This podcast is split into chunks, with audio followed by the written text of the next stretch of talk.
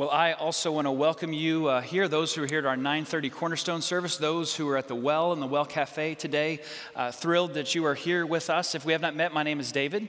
Uh, I serve as the senior pastor here, and I'm excited to begin this new series with you. Before we dive in, I want to share a word of invitation with you for a special event we're going to have this afternoon from 2 to 4 p.m. Uh, Carmen McMillan and I are hosting uh, an open house at the new location, uh, the new thrift store location for the West Wesley Mission Center. Uh, uh, many of you know that the Mission Center is uh, just a few weeks away from opening a new and expanded uh, retail space uh, for their ministry. It's at the corner of Walnut Creek and Broad Street. And we would love for our church family to come meet us over there, see that new space, celebrate this new chapter in this incredible ministry. And as we do so, also celebrate the, the, the faith and the witness of, of this church family that, that really gave birth to this ministry. And so uh, that's today, again, 2 to 4 p.m. at that new location. And, and here's the other thing if you have some bags of clothes or other donations that you've been thinking about bringing to the Mission Center, bring them today. Because if you do, it's one less bag they have to move from the current location to the new location. They will greatly appreciate that. And uh, again, great blessing to the Mission Center. Hope you'll stop by uh, and see that, be excited about uh, the new future that's about to begin. Uh, we're beginning a new series uh, here in the season of Lent. Lent is a time for us where we walk with Jesus to the cross. Uh, we do so remembering the words of Jesus, where he said, If you want to follow me, you got to take up your own cross and do that.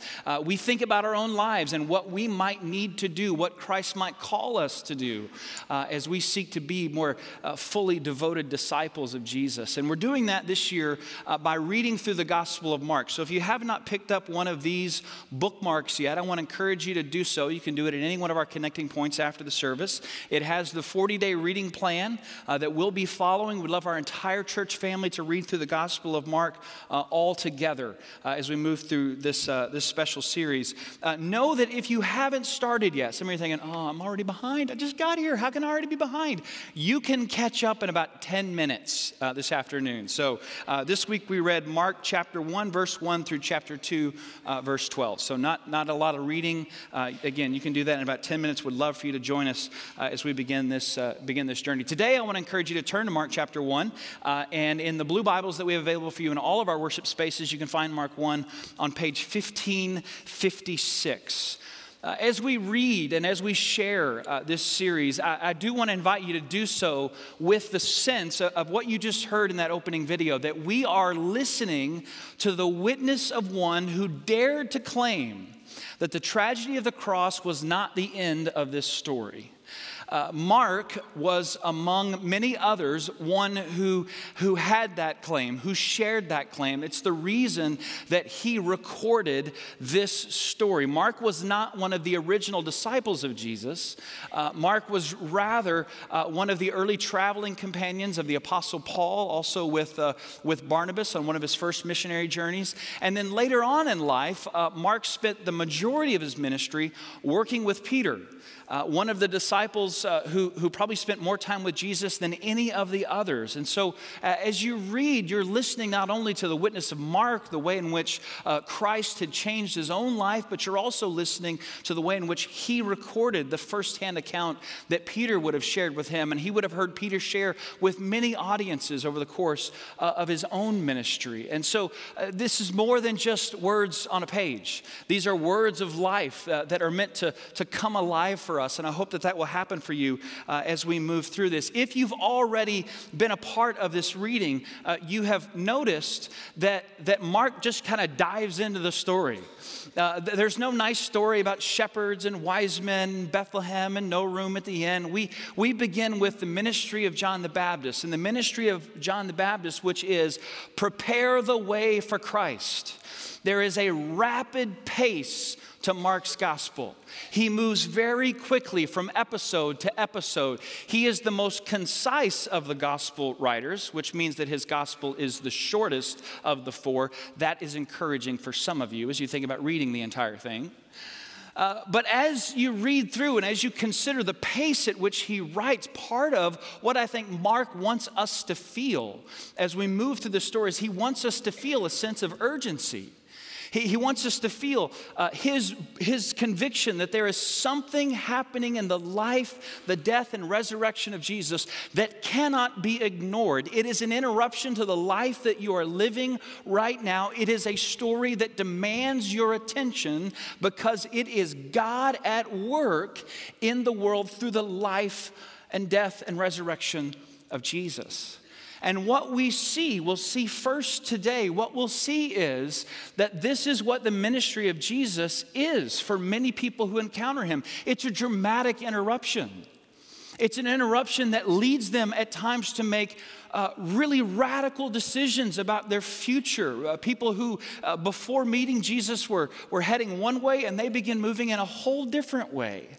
And that sense of urgency that, that we see, that interruption, you are meant to feel that as you read through uh, this, again, very concise account of, of the ministry of Jesus. So we're going to begin in verse 14 uh, with our passage for today. Uh, and again, just notice how quickly we're moving through the story. So, beginning in verse 14, uh, the first thing you might notice is that the ministry of John the Baptist is really transitioning out of the main focus of the story. We're moving to the ministry of Jesus. Verse 14 says, After John was put in prison, Jesus went into Galilee, proclaiming the good news of God. The time has come, he said. The kingdom of God has come near. Repent and believe the good news. As Jesus walked beside the Sea of Galilee, he saw Simon. Simon is another name for Peter, the disciple I just told you about, and his brother Andrew casting a net into the lake, for they were fishermen. Come follow me, Jesus said, and I will send you out to fish for people. At once they left their nets and followed him. When they had gone a little further, he, uh, he saw James, son of Zebedee, and his brother John in a boat preparing their nets. Without delay, he called them. And they left their father Zebedee in the boat with the hired men and followed him. So, again, a, story that moves at a rapid pace, uh, an interruption in the lives of people, people who make really big decisions about their future. Uh, on Tuesday of this week, I'm leaving with a group from our church uh, to go to the Holy Land. And on Thursday, we'll be at the scene uh, of this particular event. I want to show you a couple of pictures from previous trips just to give you a sense of, of what this is. It's called the Sea of Galilee. In the scriptures, it's actually not a sea, it's a really, really large lake. Uh, but the, the Sea of Galilee sort of mimics the ocean or the, the sea in the sense that because of the mountains and the valleys that surround it, winds that come over the mountains and through the valleys do stir up the waters in such a way that you'll see large waves coming into the shore. We read about many of the storms uh, that happen uh, on the Sea of Galilee when Jesus and the disciples are, are sailing across that really large uh, body of water. Uh, this trip is, is one that has special meaning for me. This is my third trip. Uh, but this trip, I'm taking my 14 year old daughter with me which is pretty exciting. So, for many months, as you can imagine, we've been preparing for this. We've been talking about all the things that she needs to get and, and, and, take with her. And her excitement for the trip was on an upward trajectory for, for quite some time until we hit a bit of a speed bump in that. It was kind of this moment of pause of, oh no. And it wasn't what you might think it, it, it would have been. It wasn't because she was going to miss two weeks of school. She was evidently totally okay with that, okay? No worries. I'll be fine, Dad, no big deal. That was totally cool with her. It wasn't because uh, she got nervous about flying to Israel, or it wasn't because she heard how long it takes to actually get there, how long you're going to be sitting on the plane. It was, it was none of those things that, that may give you pause as you think about taking a trip like that. It was when she found out that there were baggage restrictions on international travel. That's when she went, What? Because for her, she brings 50 pounds worth of stuff to an overnight stay at a friend's house in Mansfield. So, how, how in the world, from her perspective, how am I going to travel so far? How am I going to be gone for so long and yet take so little? I mean, one check bag, 50 pounds carry on. Dad, what am I gonna do? This is crazy. I need more stuff than this. It was, I mean, she was thinking about staying home because there was so much stuff that she thought I got to bring to, to be a part of this, this trip. And what I want you to think about as, as we look here at the beginning of the ministry of Jesus, again, we've just started. We're in verse 14 of chapter 1. And yet, already you're beginning to see that there's a similar challenge that Jesus offers in his ministry. that, that, that you have to make a decision about what you're going to bring with you if you're going to follow Jesus, but you also have to make a decision. Just like we all have to make a decision. If you ever made a significant journey in your life, you got to decide what you're going to bring. But you also got to decide what it is that you're going to leave behind. So, so look with me at what, where we see that. Beginning in verse 15, Jesus uses this word that some of us think, oh man, I don't want to hear that word. That sounds so, that's just a big church word. The word repent. You need to repent. Some of you are thinking, oh, I don't want to, I've heard that sermon. I don't want to hear that again. You need to repent because maybe you hear that in an overly judgmental way that, uh, that, that anyone who would share that word with you, what they're saying is, you got to stop being so dumb. You got to figure out your life. You, you got to you got to stop doing this. You got to do something else. You got to repent, you bad, terrible person. But that's actually not. That's, that's not really what the word originally meant. The, the word that Mark uses here, the word that Jesus used, really literally translates as to turn around. You, might think of it as, as, as a challenge to, to let go some of your old assumptions and beliefs, to, to be able to release your grip on uh, some of uh, what, what you know in your life right now in order to experience and think about something brand new. It, it's, it's turning in a new direction. It's, it's you're heading this way, this way, and you, you actually need to head in a, in a whole in a whole different way. It's a radical reorientation of your entire life. Uh, let me see if this makes any sense to you. Uh, uh, have y'all ever been to any one of those places in the world where they drive on the wrong side of the road? You know what I'm talking about? And it is the wrong side of the road, okay? So don't get offended because they drive on the left side of the road. So it can't be the right side of the road, right? It's the wrong side of the road. They, they drive on the wrong side of the road. So I had some friends who, uh, several years ago, they lived in a place where they drove on the wrong side of the road. Uh, they lived there quite some time, came home at Christmas, and I'm driving around with him. In America where we drive on the right side of the road. And, and he lived there his whole life, but he'd been there for a year. And, and we get to an intersection and, and he's paralyzed like, which way do I turn? What do I do? Because it's such a radical reorientation of your life to go from driving on the wrong side of the road to driving on the, the right side. That's, that's kind of what we mean by repent. I mean, it changes everything. It's inviting you to see and experience the world in a whole new way. This is the challenge that Jesus brings. And if you need a more clear expression of that, then just look at what these four men do. Jesus comes and invites them to come and follow him, and they, they do. Now, in this area uh, of, of Israel, the, everyone who lived up here, there was no wealthy people in the northern part of, uh, of Israel. Anyone who was a part of the elite, uh, they lived down south, closer to Jerusalem or Jericho area. In this area uh, of Israel at the time, at best, you had a trade that, that allowed you to live at what we might consider to be just above the poverty line. And being a commercial fisherman was actually one of those trades. It was a pretty good gig for anyone who had it there in, in that area. And in the case of James and John, Mark makes this even more clear. Zebedee, their father, he's got the family business. His business is such that he actually has hired people to come and work with him in this business. This business that one day would be a business that was given to James and John. And yet, again, in, in the instance of all four of these men, they leave behind the only security they have ever known in order to follow Jesus. It's a radical, radical, life changing, life altering decision. It's leaving behind an entire future in order to pursue an, an entirely different kind of life if you know the story of Israel, this, this should actually ring a bell for you. Because if we go all the way back to the first book of the Bible, where the story of Israel really begins uh, with, with, the person who is known as the father of the Israelites. Genesis chapter 11 says this, verse 31 Terah took his son Abram. Remember that Abram will one day be, become Abraham. His grandson Lot, his daughter in law Sarah, the wife of his son Abram, together they set out for the land of Canaan. You may know that Canaan will eventually be referred to as the promised land. Canaan is, well, it's the pictures that I just showed you. That's where Terah was supposed to bring his family. But at the end of verse 31, it says this But when they came to Haran, they settled there. We don't know why, but for some reason, Terah thought, well, this is good enough. We're just going to stay here. But then, chapter 12, verse 1, listen to the call that, that the Lord brings to Abraham. The Lord had said to Abraham, Go from your country, your people, and your father's household to the land that I will show you. I will make you into a great nation. I will bless you. I will make your name great, and you will be a blessing. I will bless those who bless you, and whoever curses you, I will curse. And all peoples on earth will be blessed through you. And the beginning of verse 4 simply says this So Abram went.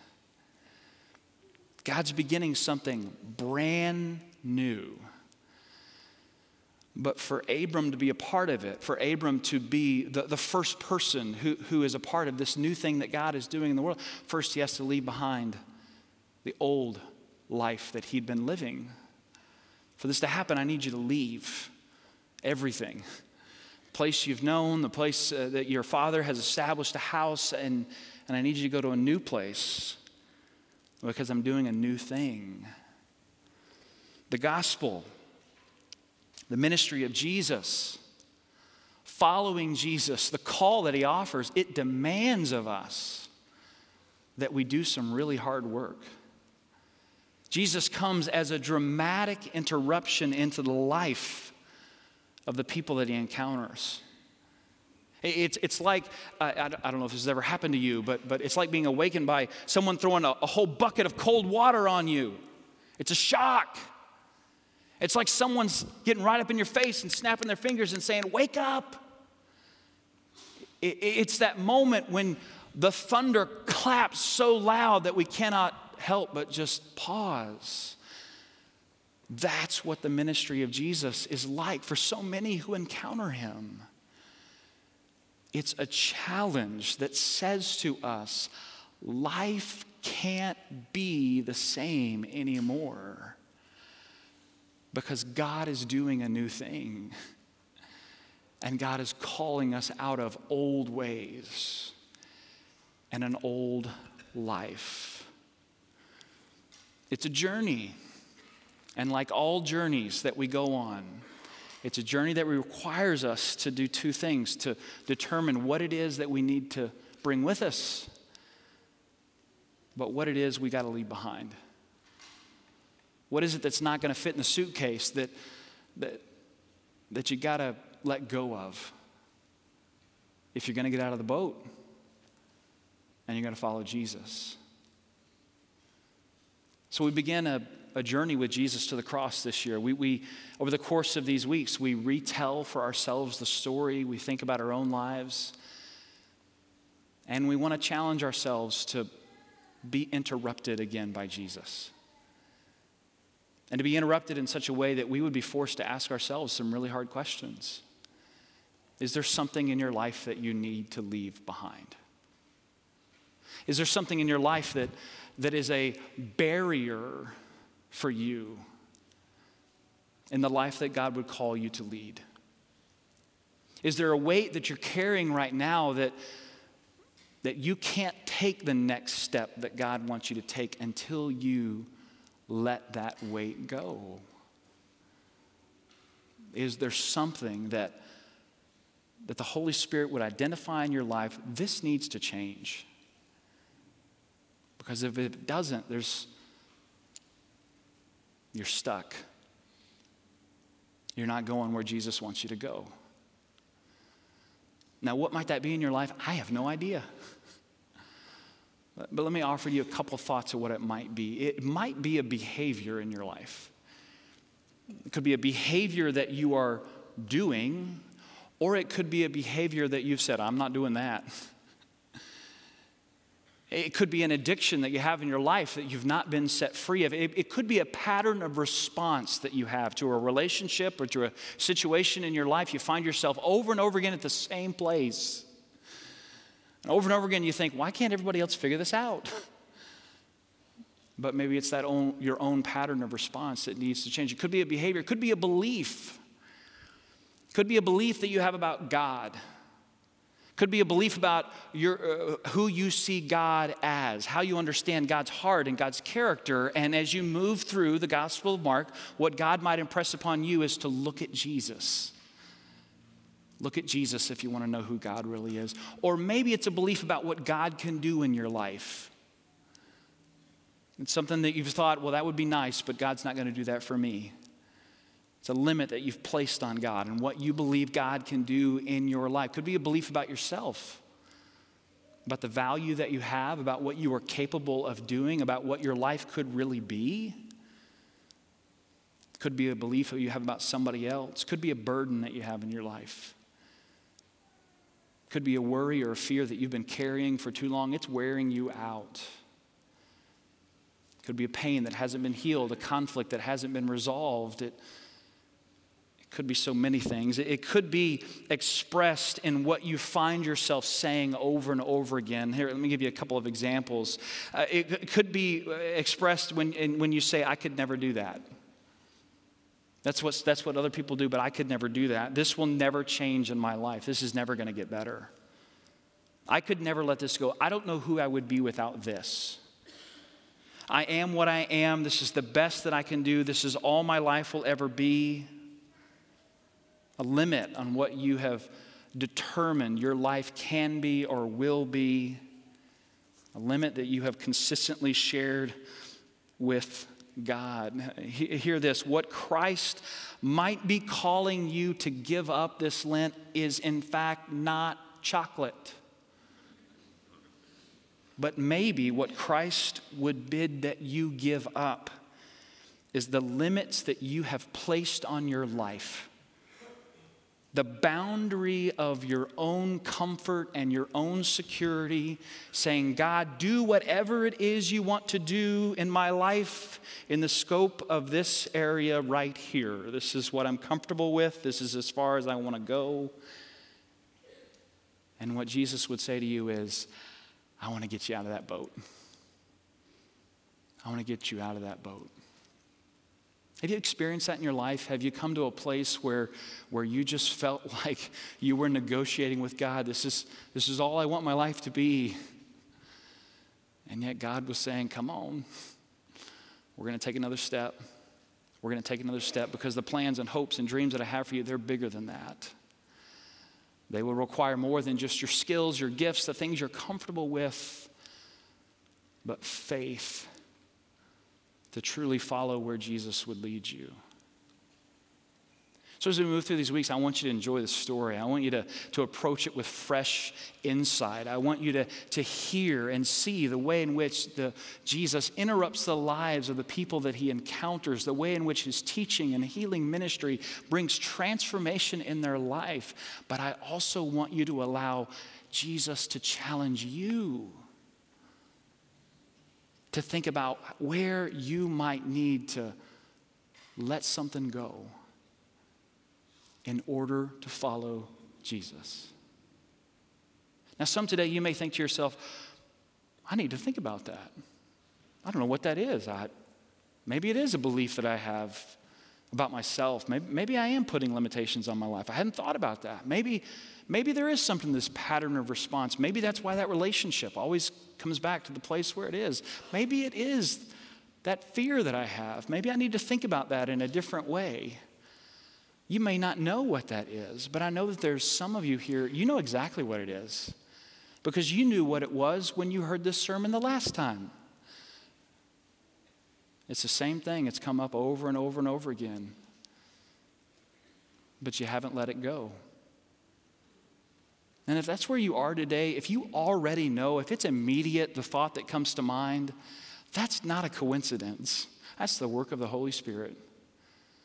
Saying, This is something that needs to change. This is something I want you to let go of. This is something that is holding you back.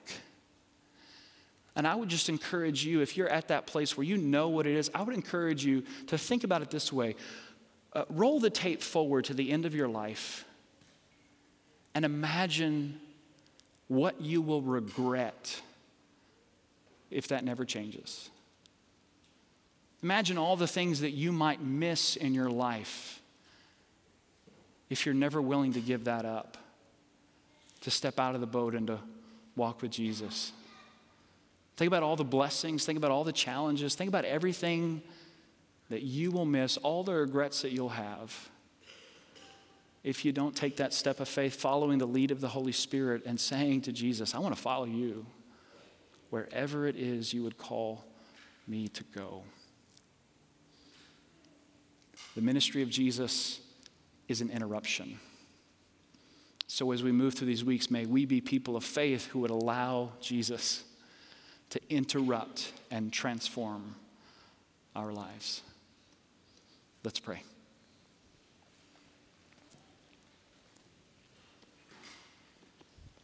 God, we do pray that you would give us fresh insight as we read this story. Perhaps some of us for the first, first time, some of us, Lord, a story we've read many times before.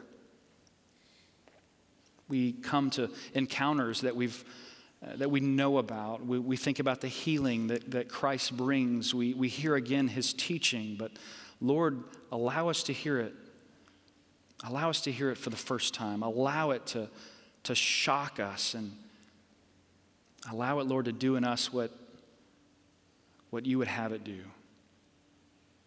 Lord, we pray that, that these will be more than just words on the page, that they will be for us words of life as we move through this season. And that you would also give us a sensitivity to your spirit at work in our own lives, leading us and guiding us and helping us to see what our next step might be. Lord, I want to pray especially for all those here this weekend who may feel stuck. That maybe today there would be a new thought, a new insight, a new way of understanding of why that might be. And for all of us, Lord, that you would give us the faith to do what we must do to get out of the boat and follow you. We ask all this in Jesus' name. Amen.